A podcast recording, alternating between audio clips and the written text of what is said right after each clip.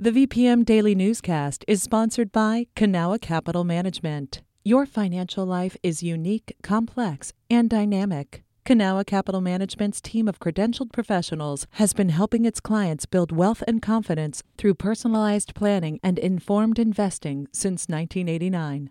Learn more at cancap.com. That's KANCAP.com.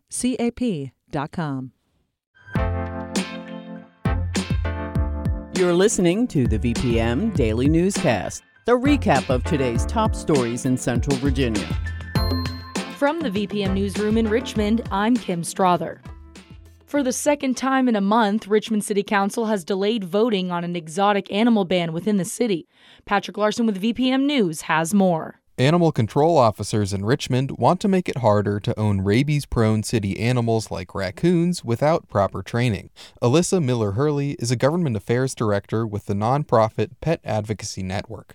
She thinks the city has good intentions, but they also don't necessarily know where to start when doing outreach. During this week's meeting, Miller-Hurley and other exotic animal owners expressed confusion about a list of acceptable captive-bred mammals from the council and animal control. By creating a list, we're forcing people into a very narrow grouping of animals that they can or cannot have. City Council acknowledged the concerns and postponed their vote for another 2 weeks to fine-tune the language. Patrick Larson, VPM News. New financial disclosures released earlier this week show that Virginia Democrats are outraising Republicans ahead of the June 20th primary.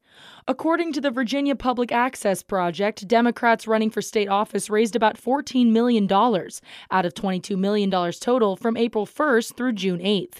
Virginia's primary election is Tuesday, June 20th. Early voting continues through Saturday. On Tuesday, the Greater Richmond Region became the first in Virginia to establish a tourism improvement district. VPM News intern Sterling Barbett reports. Richmond joins Chesterfield, Henrico, Hanover, New Kent, Colonial Heights, and Ashland in efforts to increase tourism. The revenue increase is coming from a new tax that hotels in these localities will apply. Starting July 1st, hotels with 41 rooms or more will add a 2% fee to their nightly rates. This charge will appear on hotel guests' invoices and be paid to Richmond Region Tourism. RRT says the fee could generate up to $8.2 million each year, which will be used to promote visitation and hotel occupancy. The organization's president, Jack Berry, said that it will collaborate on, quote, different advertising campaigns, different promotions, and incentives. According to a press release, 6.6 million overnight visitors visited Richmond last year. Sterling Barbette, VPM News.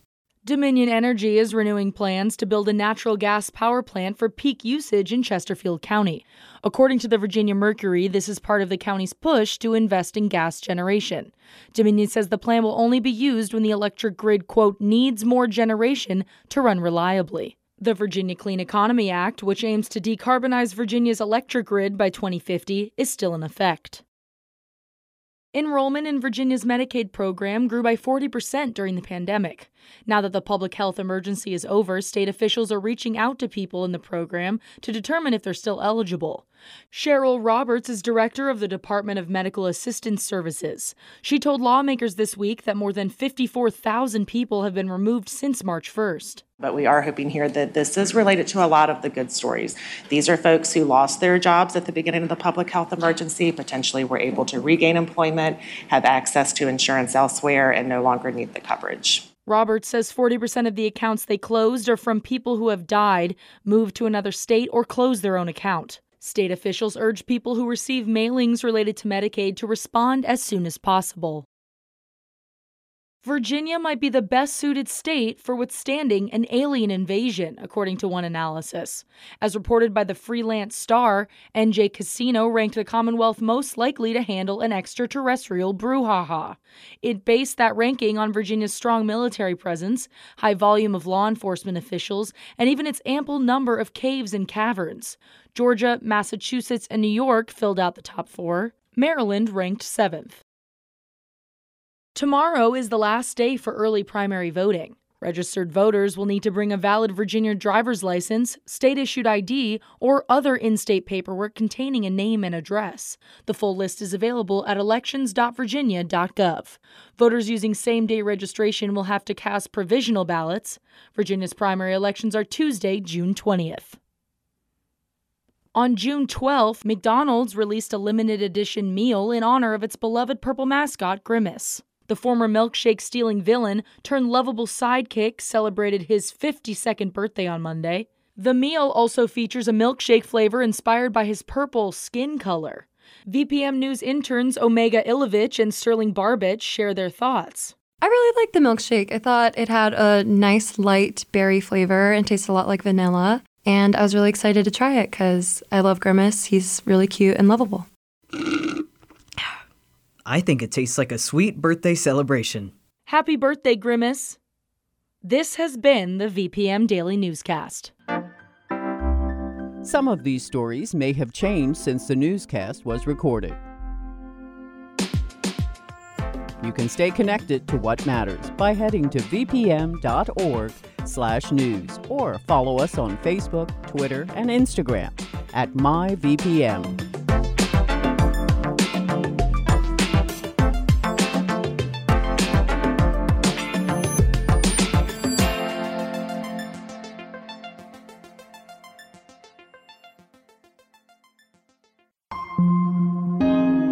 VPM.